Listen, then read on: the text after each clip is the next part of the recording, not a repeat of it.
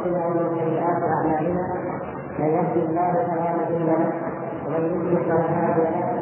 وأشهد أن لا إله إلا الله وحده لا شريك له. وأشهد أن محمدا عبده ورسوله. اللهم علمنا ما ينفعنا وانفعنا بما علمتنا. وزدنا من علمك واحسانك يا أرحم الراحمين.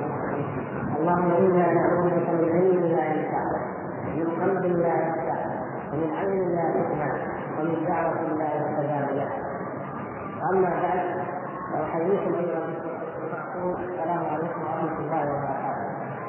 وأسأل الله عز وجل أن يكتب لي ولكم الأجر والأخوات التي نبذلها لنحضر إلى هذا المكان المبارك. نتعلم ونتذاكر بالله عز وجل. واعتذر لمن قد يتأخر عليه الوقت منكم فإن بعضهم قد جاء من تقدم الوقت والبعض ربما انه لا يزال في الطريق. ولكن هذه الأمور كما تعلمون خارجه عن ارادتنا نظرا لأن الإخوان ياتون من مناطق بعيدة. مختلفه فرؤي أن يكون مجالا قليلا قليلا. بعد الصلاه يكفي لكي يتجمع الإخوان الذين يأتون من مناطق أخرى. وكذلك فإن الموضوع كله وهو موضوع الوقت لا يزال في حاجة إلى نظر أكثر مصلحه أي مصلحة الاكثر فإلا كما تعلمون أن الإنسان يصعب علينا جميعا في هذا الأمر أن الوقت هو مسؤول عن هذا فيكون مراعاة الحروف الأكبر بإذن الله عز وجل. هي التي تحدد ماذا كان يسلك في هذا الوقت أم بعده وأهم من ذلك كله ان نسال الله عز وجل أن يذكر واياكم العلم الناس والاخلاص والتوحيد والسداد إنه سميع منيب ونبدا بسم الله في موضوع شرح هذه العقيدة الطيبه المباركة. عقيدة الامام ابي جعفر الصحابي الأزدي المسلم الحنفي وقد حدثنا في اللقاء الماضي وقد يكون بعضكم فات ذلك حدثنا عن ترجمه الإمام الصحابي حياته عن حياته رحمه الله وكذلك عن حياه الإمام ابن أبي العز الشافعي شافع ومما قلنا إنه ينبغي أن نقرأ سير علمائنا لناخذ منها العبر والعبر. فإن الإمام الصحابي من العبر الواضحة في حياته أنه كان ابن أخت المسلم صاحب الشافعي ونشا شافعيا ومع ذلك لما بدا له أن الحق بمذهب أبي حنيفة صار حنفيا ومع ذلك أيضا لم يكن متقيدا بكل مواد المذهب بل كان يفتي بخلافه ولما سئل كما ذكر عنه الحافظ بن سالم لما سئل لماذا تفتي بخلاف قول أبي حنيفة قال وهل المقلد إلا غبي وان أن غائب هذا العالم وهدفه هو البحث عن الدليل واتباع الحق مع أي إمام كان وتحت أي شعار وفي أي كتاب. وهذه من العبر المهمة. وله رحمه الله علامات عظيمة تدل على عاقبه العلم. فقد كتب هذه العقيدة ليوصلنا لها عقيدة الامام ابي حنيفة وتلميذيه أبي يوسف ومحمد بن بكر كما سبق فليكون المسلمين وليكون الحنفيه وهم وهم أكثر المذاهب الأربعة اتباعا. إن العقيدة الصحيحة هي هذه العقيدة. ايا كان المذهب الفقهي الذي يدور به الانسان فإنه لا يجوز له أن يعتقد إلا هذه العقيدة. ثم بعد ذلك يبقى الفقه تبقى القضايا الفقهية وخاصة الاجتهادية منها أو النظرية البحث تبقى لا حرج على أحد من ان يتنقل منها ما يشاء ما دام متمثلا مع القواعد الشرعية ومع الأصول العامة ومع عرف الشريعة وما دام أهلا وان يجتهد وان يبحث وينظر ومن العبر التي قلنا إنه ينبغي أن نستنتجها من حواس الإمام ابن ابي العز الشارح أنه رحمه الله تعالى جاهد في جهادا كبيرا من أجل هذه العقيدة. وقد أدى ابن ابي العز رحمه الله أدى تمسكه بهذه العقيدة التي شرحها وهي عقيدته أدى تمسكه بها إلى أن يضطهد ويؤذى. وقد كان قاضيا القضاة كما يسمى مع ان هذا الاسم لا يجوز أن لكنه كان قاضيا أكبر القضاة في الاسلام وولي عليه القضاء أي انه كان القاضي الأكبر في الدولة في عصره دولة الجماهير ومع ذلك ظهر أحد أمراء المماليك فقال قصيدة أو شعرا إما أنه قال واما أنه قيل له فقال شعرا فيه من الشرك وفيه من الغلو كما تعلمون انه من جنود القرن الثاني من قبله وما بعد كثر الغلو من الرسول صلى الله عليه وسلم. وكثر الشرك في محاضرات الشعراء وفي اقوالهم حتى لو كان ينتسب إلى السنة منهم فانكر الامام القاضي عبد العز ما ما في هذه القصيده من الشرك ولم يبالي بان قائلها من الأمراء من الأسرة العيده الأسرة الحاكمه المملوكيه فلم يبالي بذلك وإنما قال كلمه الحق. وأفضل الجهاد كما تعلمون كما جاء في الحديث كلمة حق من السلطان الجاهل. فلما قال كلمه الحق في هذه القصيده بين ما فيها من الشرك أدى ذلك إلى أن يخرج من موقفه. وان يضطهد وان يفقد الموقف ويفقد الجهد ولكنه وهذا هو الأهم لم يفقد العقيدة الصحيحة التي يعتقدها ويؤمن بها وهي اغلى ما يملك الإنسان مهما فقد من اعراض الدنيا ومهما فقد من مناصبها ومتاعها فإنه ليس بحاكم إلا إذا فقد العقيدة الحقة التي يريد الله تبارك وتعالى بها. ونتيجه لذلك دار أو فيها سؤال أثاره بعضكم وهو سؤال جيد وإشارته طيبه وهو أنه يقال إن هذه العقيدة إن تابع هذه العقيدة إلى والحقيقة أن هناك لبسا حصل في نسبة هذه العقيدة. سببه أن بعض حقائقها لم يكن عليها لم يكن مكتوبا عليها المؤلف. اسم المؤلف لم يكن مكتوبا عليها.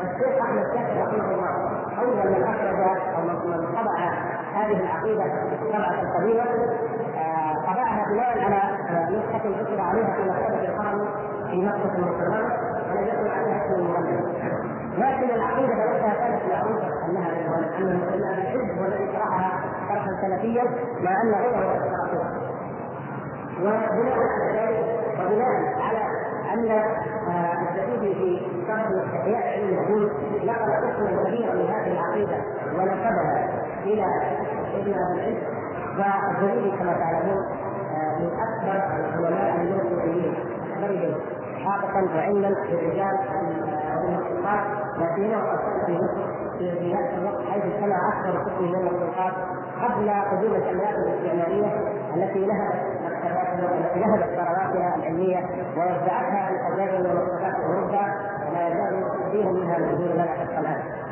فاعتمادا على هذا رجح الشيخ احمد شاكر رحمه الله أنها لهذا التاريخ وبقي هناك نوع من الجهاله أو نوع السؤال وهو هو الذي شرح هذه العقيدة. وممن اثار ضد هذه هذا الشارع الشبهات الذين تعرض لهم. فإنه نرى إن شاء الله.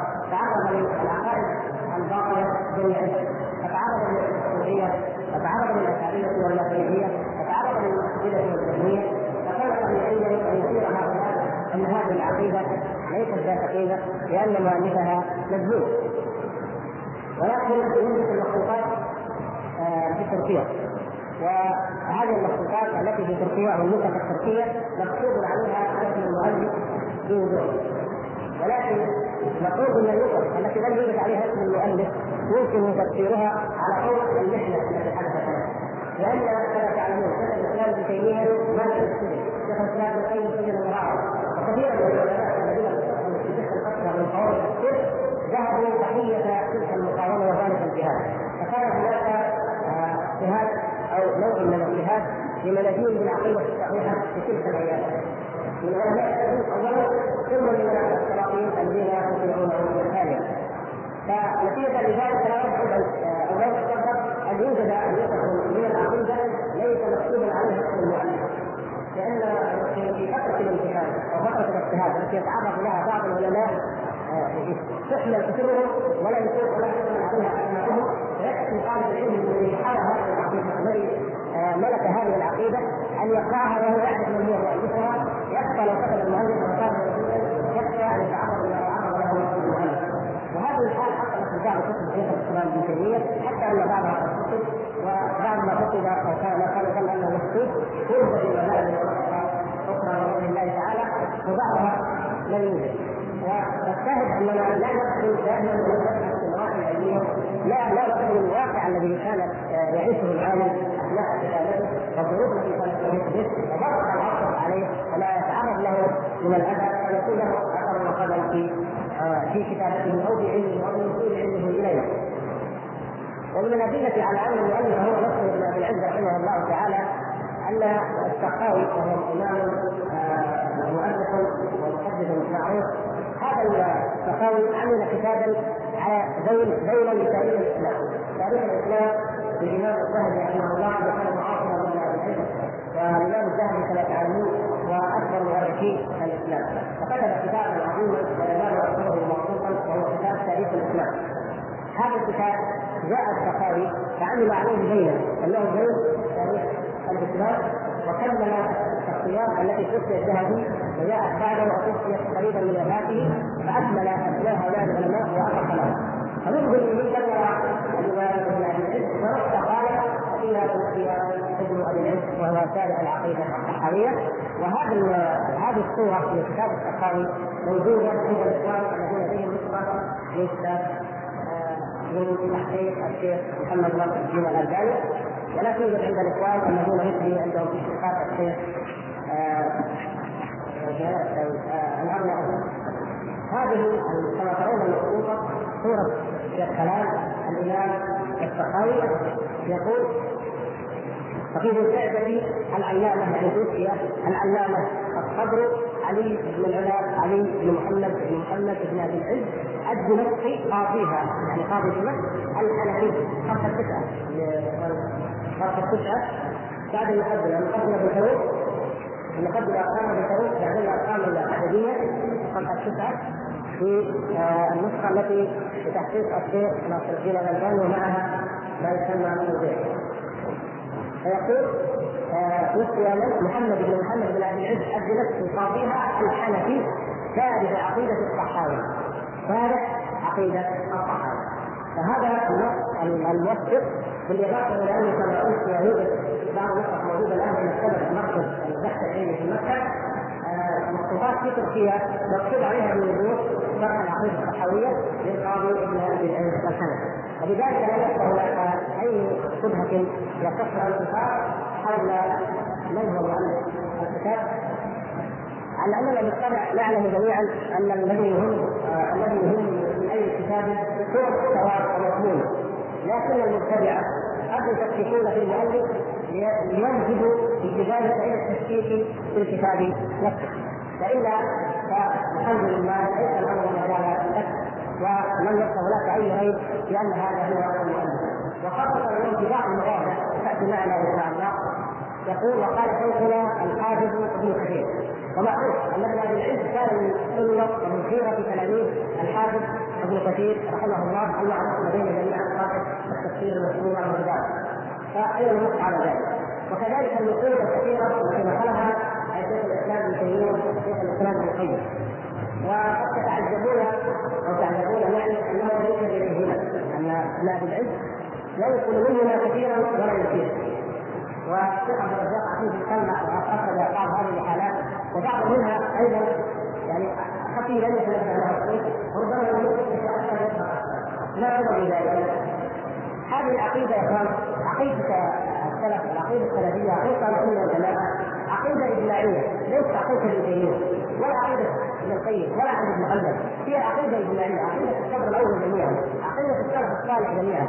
ولكن شيخ الإسلام ابن تيمية جمع كثيرا من النصوص وهدد ورتب وعدل في قضايا كلامية أو أمور حدثت بعد القرن الأول واجاد في رد الشبهات واجاد في عرض المسائل بنفسه فتكون المساله موجوده في عقيده السلف من قريب لكن شيخ الاسلام ابن تيميه يحسن عرضها ويحسن الدفاع عنها ويحسن ايراد الشبهات أو عرض الشبهات التي ثم ردها شبهه إلى فنتيجه للعصر كما قلنا إن كان يعيش مصائب من والضغط الذي كان يعانيه العلماء من الدولة لم يكن من المصلحة ان يشير مع أن العلماء كثيرا لا يشيرون كثير من العلماء ولا يشير لكن نجد ابن ابي العز يشير إلى ابن كثير يشير إلى الغرب يشير إلى المسلم يشير اشارات كثيره جدا حتى كتب اللغة يشير اليها وهذا سنوات ان شاء الله تعالى.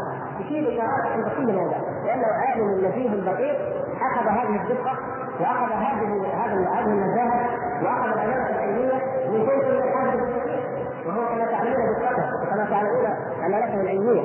لكن لماذا لم يشير إلى شيخ الإسلام ابن تيمية ولا ابن تيمية؟ لأنه ليس من المصلحة أن يكتبهما وقد مات هذا وهذا أمر المؤمنين المتعرض إليه بالحدث أن يبتدع وينظرون إلى أن أي كلام يقول ابن تيمية فهو باطل. فهو مردود دون أن دون أن يفكره وهذا من اسوء الجهل. من ادنى انواع التعصب فكان اذا كان قال ابن تيميه يقول اذا كتابا يقول ابن تيميه لم يقبلوه اطلاقا بحيث انك لو جئت إلى مسالته ولا تذكر تيميه قال بعض المحققين لو وجدت علما وجدت قبولا ان أقول هذا علم عظيم هذا تحكيم جيد الا انهم ينقلون من العلم فهنا تجلت مهاره مهاره الشيخ قال مع العلم لأنه راى جانب المصلحه الشرعيه على جانب الامانه العلميه ولم يصيب بشيء من الامانه أيضا كان هو نفسه متعرضا لما تعرض له الشيطان من قبل فيجب يكثر بالنصوص الطويلة عن شيخ الإسلام ابن تيمية الحي دون أن يأذن إليهما أو إلى كتبهما فيقول قال فلان أو قال فلان نتيجة لمراعاه هذه الحكمة وهذه المصلحه. آه هذا لا يتعلق بقضية ثبوت الكتاب وصحة نسبته. هناك بعض الحديث قد سبق أن قلنا المرة الماضية اشاره مجمله ونعيد الاشاره إليه وهو أنه قد قال لماذا اخترتم هذا الكتاب؟ ولماذا اخترتم هذه العقيدة بالذات؟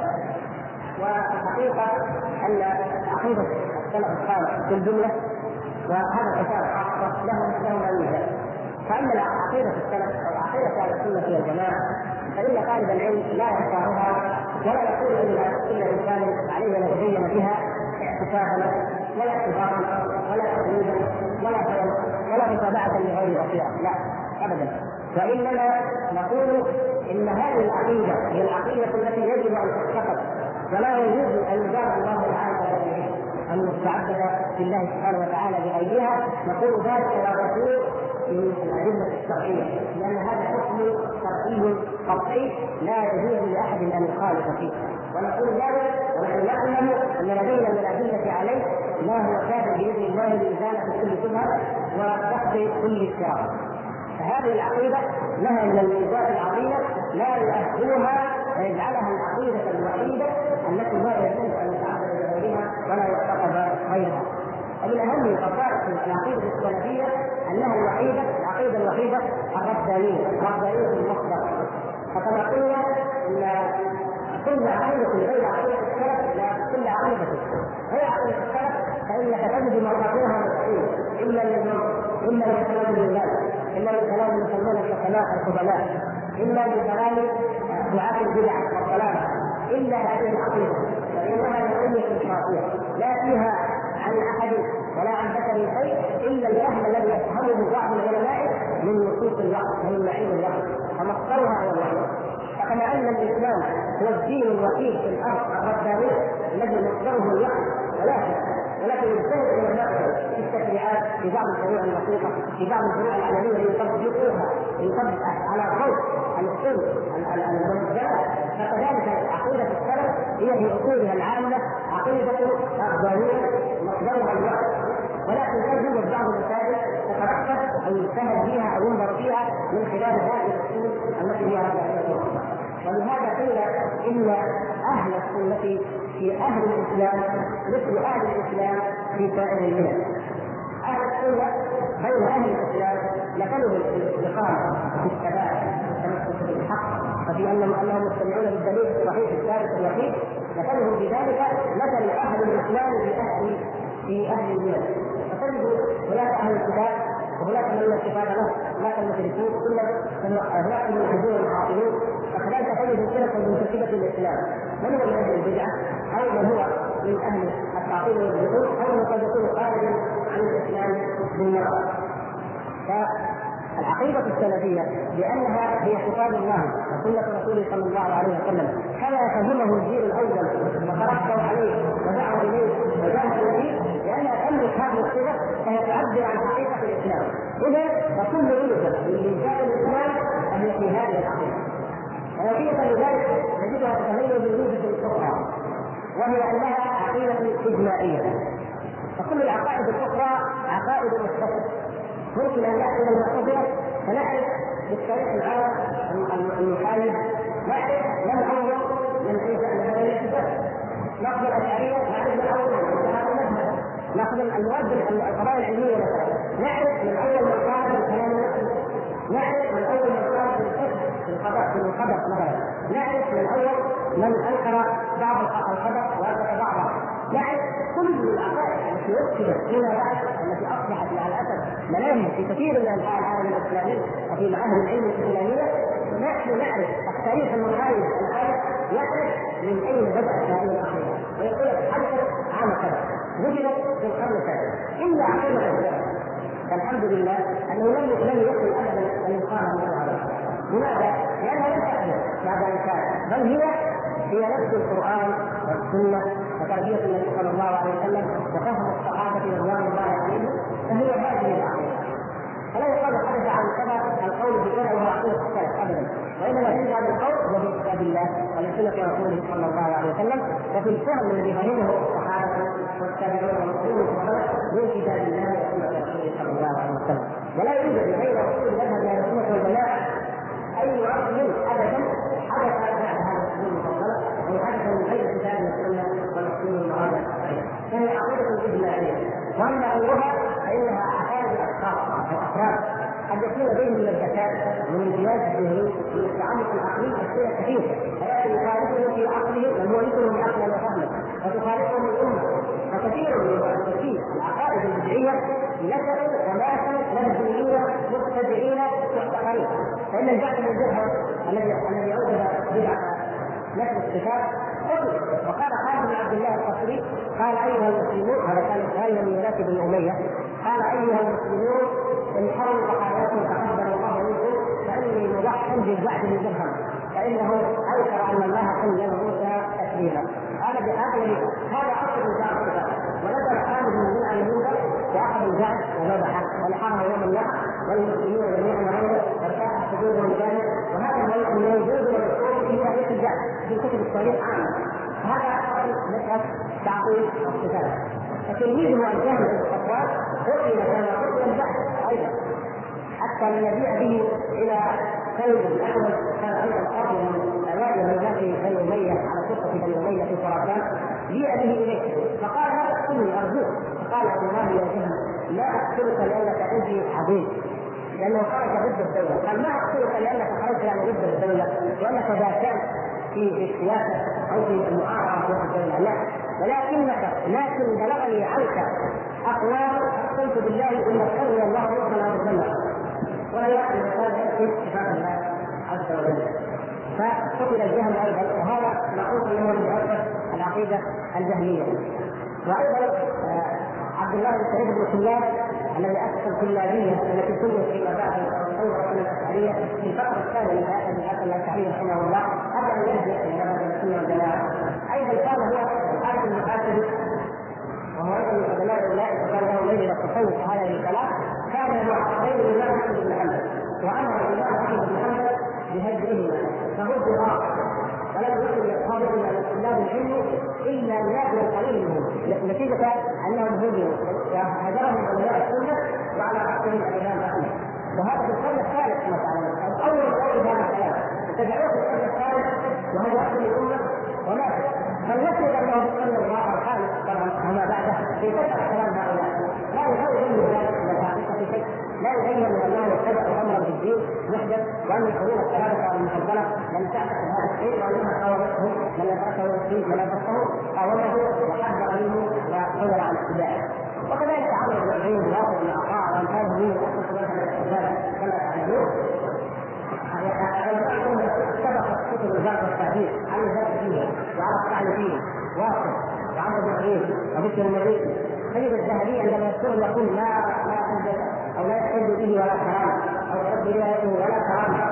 ان هؤلاء اما البدعه واما الضلال. فلا تقبل روايته هذا كلام كلام علماء الذي هو كلام الأئمة المحاربين الذين لا يحاربون احدا من عقيدته حتى لو كانت عقيدته من أسلم العقائد ومجاهدا من أكبر المجاهدين من أجل عقيدة السلف لكنه ضعيف في الرواية لا يخافون احدا ابدا من أجل شيء آخر. فهم الميزان الذي هذا الذي الشاهد أن أي عقيدة غير عقيده السلف الصالح غير عقيده أهل السنة والجماعه محدثه بعد القرون المفضله في اسمائها وكانت مبدعة ومحتقرة ومهجوره من علماء الامه الذين عصروا ولا يدل ذلك من الحقيقة شيء أن يكون في هذا العصر أو أو ما بعده أن تكون منتشره في كثير من الناس أو أن يطلع بها بعض العلماء أو يقال بها بعض من من, ليسوا بحجة الاستدلال.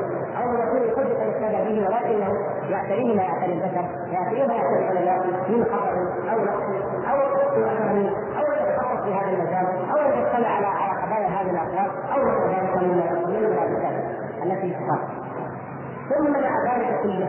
نقول رغم هذا كله ورغم انتشار البدع في العقول المتاخره فقد ذكرنا كما الله ومع ذلك فان المسلمين اليوم ومنذ القرن الثالث تقريبا إلى اليوم يتبعون في الاكثر الغالب الأهم الأئمة الأربعة. الذي لا يتبع الائمه الأربعة اصحاب الحديث هم يتخذون عقيدة السلف. بطبيعة الحال هذا الحديث يجرون بعقيده السلف. لكن هم أقلية. الكثره القادمة من المسلمين تتبع الأئمة الأربعة. ومن أن الأئمة الأربعة جميعا كانوا على مذهب أهل السنة والجماعة. وان تلاميذه وتلاميذ تلاميذه الأئمة الكبار المشهورون في المذهب هم من أهل السنة والجماعة. فتجد الشافعي والمزني وابن قريش والإسرائيلي علماء علماء إلى الدرجه إلى ثلاث من علماء الاصبهاني الذي الف كتاب بيان الحجة. علماء وراء علماء طبقات في مذهب الشافعي تجدهم على مذهب السنة والجماعة. وكذلك وجد الله حنيفه رحمه الله كان على مذهب السنة والجماعه وكان محمد بن حسن الشيباني رجل كان كذلك أيضا. وإن كان بمساله الاشياء نوعا ما مساله لطيفه سيتكلم عنها إن شاء الله. ثم جاء من الحنفيه جاء الامام أبو جعفر الطحاوي الذي وضع مثل هذه العقيدة وهو من الحنفيه وهكذا من العلماء كثيرون علماء كثيرين ينتمون إلى مذهب أبي حنيفة وهم في كبار المذهب وهم على هذه العقيدة. ثم ننتقل إلى مذهب الإمام مالك. الإمام مالك رحمه الله هو امام أهل البصر جميعا. وهو على مذهب السنة ولله الحمد وتلاميذه كابن القاسم وابن الحسن وامثاله كل من بعده كان مثلا ابن عبد البر وهو من اكبر العلماء كتابه كتبه معروفه ومشهوره يدعو على مذهب أهل السنة والجماعة. وهكذا يجد معظم المقالب تمر إلى ما بعد قرن تقريبا من انتشار البدع في المشرق وهم على مذهب السنة والجماعه في المغرب ثم ننتقل إلى الحنبلي المذهب الحنبلي الامام احمد بن والجماعه وكذلك اتباعه استمروا على السنة والجماعه إلى اقام العاشره الله إلى اليوم وهم أكثر الناس الذين بهذه العقيده وتصديقا لها وهكذا نجد.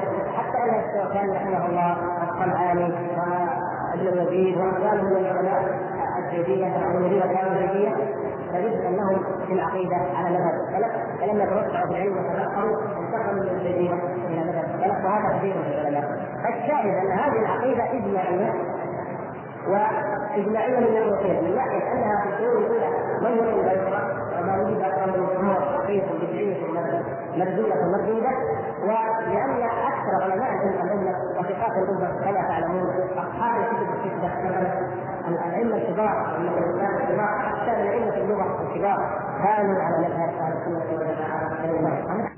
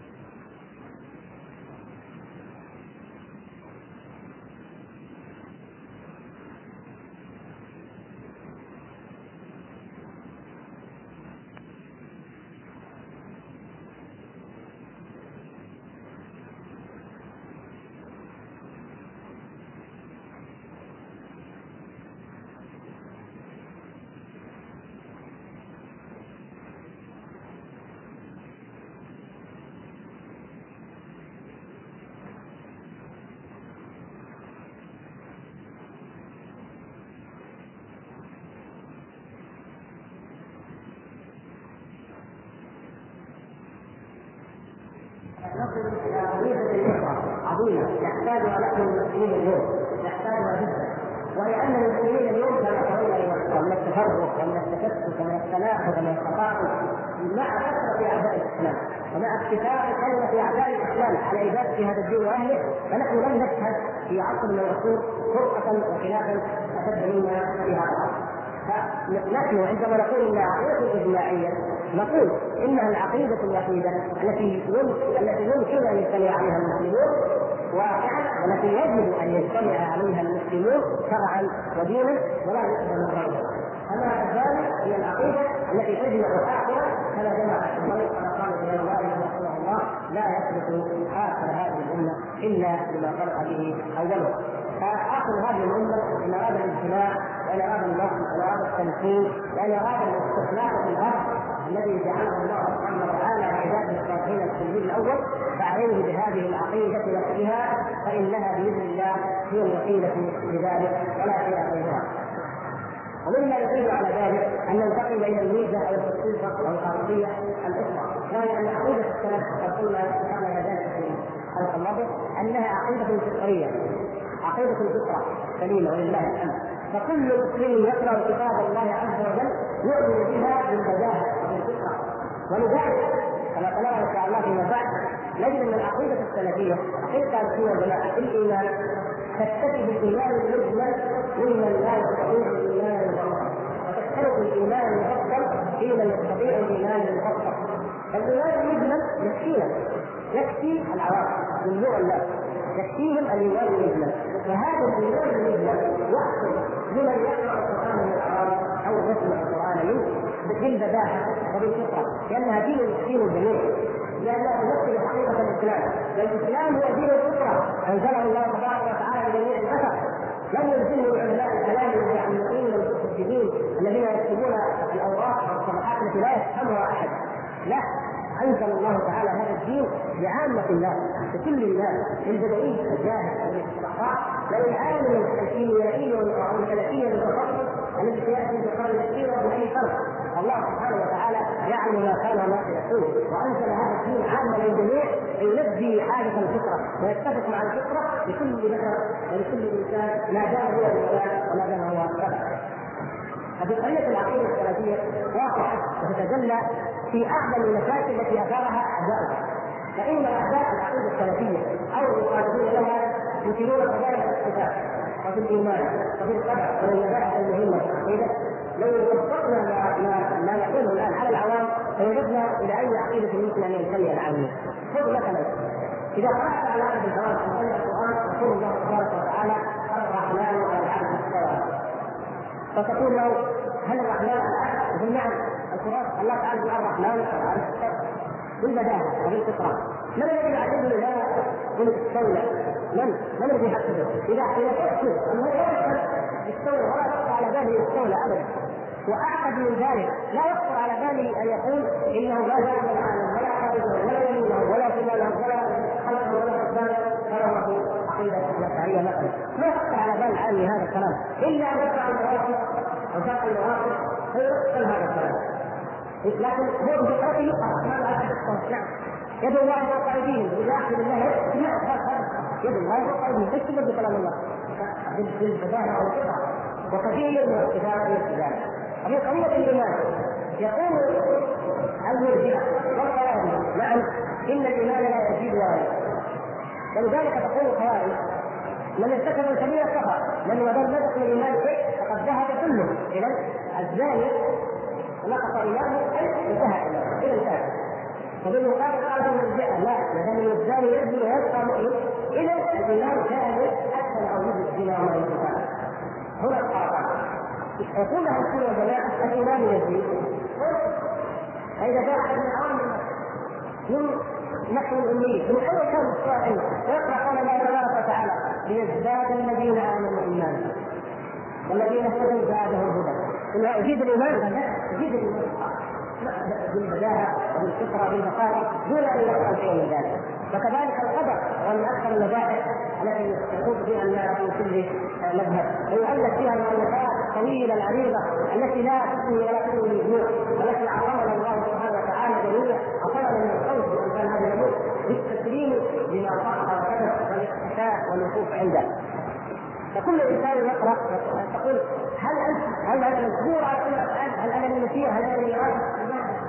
الله وجل يقول وما تشاء الا ان يشاء الله ما تقرا في الله أو في الله تعالى ايات المسير ايات الاراده وحتى في الله سبحانه اي ادعو هي المشيئه والله تعالى هو المشيئه لكن أنا ما فان ما شاء الله عز وجل اذا ما في داعي الجبريه الجبريه مذهب باطل وكذلك ياتي نفي القدر وان الله عز وجل يقدر الاشياء باطل ولا ولا يقبله المسلم الذي يقرا كتاب الله سبحانه وتعالى ولن يقرا من أحاديث الكتاب ومن اوضح الأحاديث لله الحمد. ومن هنا نقول إن آيات الصفات وأحاديث الصفات وأحاديث أصول العقيدة وآيات أصول العقيدة جمله ليست من المتشابه بل هي من المحكم الواقع الجليل وإن كان بعضها ما قد لا يفهم إلا من العلم أو العلم لكنها في الجملة والاصل هي من المحكم وأما الفهم فتتفاوت الأفهام بما يقدر الله عز وجل كل من البيئه ومن معرفه اللغة ومن الامكانيه أو الأهلية. تعلم فهذه ميزه أخرى من ميزات العقيدة السلفية أو عقيدة أهل السنة والجماعة وهي ميزات كثيرة لا يمكن أن نجري عليها جميعا لكن قلنا أن هذه الاسباب التي تجعلنا جميعا ندين الله سبحانه وتعالى بهذه العقيدة دون غيرها ونحرص ان نتعلمها ونتعبد الله تعالى فيها دون غيرها وإن علمنا غيرها من باب معرفة الباطل بمستند لا من معرفته ليعتقد وحسبنا ويكفينا ما في هذه العقيدة فإن النبي صلى الله عليه وسلم في الحديث الذي رواه النسائي لما رأى يد عمر رضي الله عنه كيف التوراه قال وقطع الحنوفا والله لو كان عمران حيا لوسعه في الاتباع أو لو كان موسى حيا لوسعه في الاتباع. وكذلك عمر رضي الله عنه عمر رضي الله عنه لما فتح سعد بن أبي وقاص المدارس مدارس وجدوا من الكتب الضخمه التي كان كسرى يحتفظ بها كتاب العلوم والفنون ذهبوا إلى عمر رضي الله عنه وقالوا له مثل هذه فهل ترى أن ننقلها للمسلمين أو أن نستفيد منها؟ فقال أحرقوها كتب عمر أحرقوها أو أغرقوها. فما كان فيها من شر فليحمى الله منه. وما كان فيها من خير فقد أغنانا الله بما آخر. الحمد لله. فلا نحتاج في مصدر ديننا وفي معرفة ربنا سبحانه وتعالى أن نتلقى من غير ما كان النبي صلى الله عليه وسلم واصحابه يقولون غير الوقت وأن ناخذ غير الأجماع الذي كانت عليه القرون الثلاثة المفضله اذا ايها الاخوان المساله خطيرة لأنها ليست قضية عقل وعقل يفكر الانسان ويختار الحقيقة أنها قضية اتباع وتسليم لله عز وجل. فمن أراد الحق والدين لله سبحانه وتعالى بالحق فهذه العقيدة إجماعية لا يجوز الخروج عليها وإلا فإنه من يشاقق الرسول من بعد ما تبين له الهدى ويتبع غير سبيل المؤمنين يرجو إلى تولى ونصره جهنم. هذه الآية من التي تدل على حجيه الاسلام وان اتباع غير سبيل المؤمنين أو التفرق عن الدين الغني بعد قال الله تعالى وان هذا صراطي مستقيما فاتبعوه ولا تتبعوا السبل فتفرق بكم عن سبيله اتباع. غير هذه العقيدة هو تفرق عن الطريق المستقيم وهو اتباع الأهواء وهو اتباع الفتن واتباع لدعاة جهنم الذين أخبر النبي صلى الله عليه وسلم أنهم ينادون ويوعدون الناس يجتاهوهم عن طريق الحق الخط الواضح المستقيم. هذا ما احببنا وما لا حرج في أن نبدأ بسم الله فنقرأ مقدمه أو الصفحة الأولى من الشرح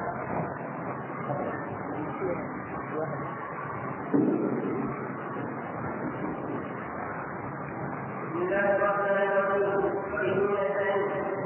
الحمد لله نحمده ونستعينه ونستغفره ونعوذ بالله من شرور أنفسنا ومن سيئات أعمالنا من يهده الله فلا مضل له ومن يضلل فلا هادي له وأشهد أن لا إله إلا الله وحده لا شريك له وأشهد أن سيدنا محمدا عبده ورسوله صلى الله عليه وعلى آله وصحبه وسلم تسليما كثيرا أما بعد فإنه لما كان يوم الدين أشرف الحدود إشارة الانتشار المعلوم وهو الجزء الأكبر من كتابية الصدور ولهذا قال الإمام أبو حنيفة رحمة الله عليه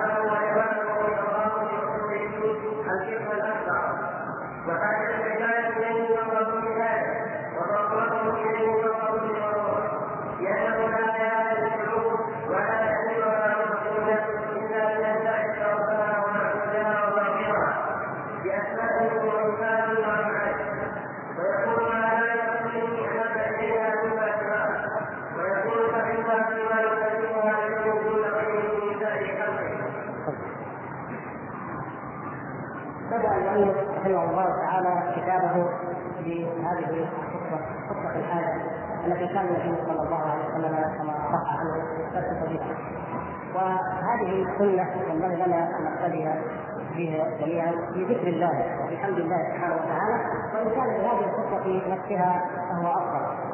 وكل خطبة لا يذكر فيها أو لا, لا يذكر فيها الشهادة أو لا فيها فهي كالذي الجذاب كما جاء في الحديث. وكذلك في الحديث أن كل أمر لله لا يشرع فيه بسم الله فهو اقطع أو فهو أكثر. وان كان في هذا الحديث آه، هو ضعيف من حيث الإسناد. ولكن آه، من حيث فعل النبي صلى الله عليه وسلم نجد أن النبي صلى الله عليه وسلم في خطبه وفي مكاتباته من الملوك ومن غيرهم لم يكن صلى الله عليه وسلم يرقى المنبر ان يخطب أو يخطب لأحد إلا مستفتحا ومبتدئا بذكر الله سبحانه وتعالى. فالبداءة بذكر الله سبحانه وتعالى أو بالحمد لله أو بسم الله أو بخطبه الحاجة هذه سنة ثابتة عن النبي صلى الله عليه وسلم ولا ولا ينبغي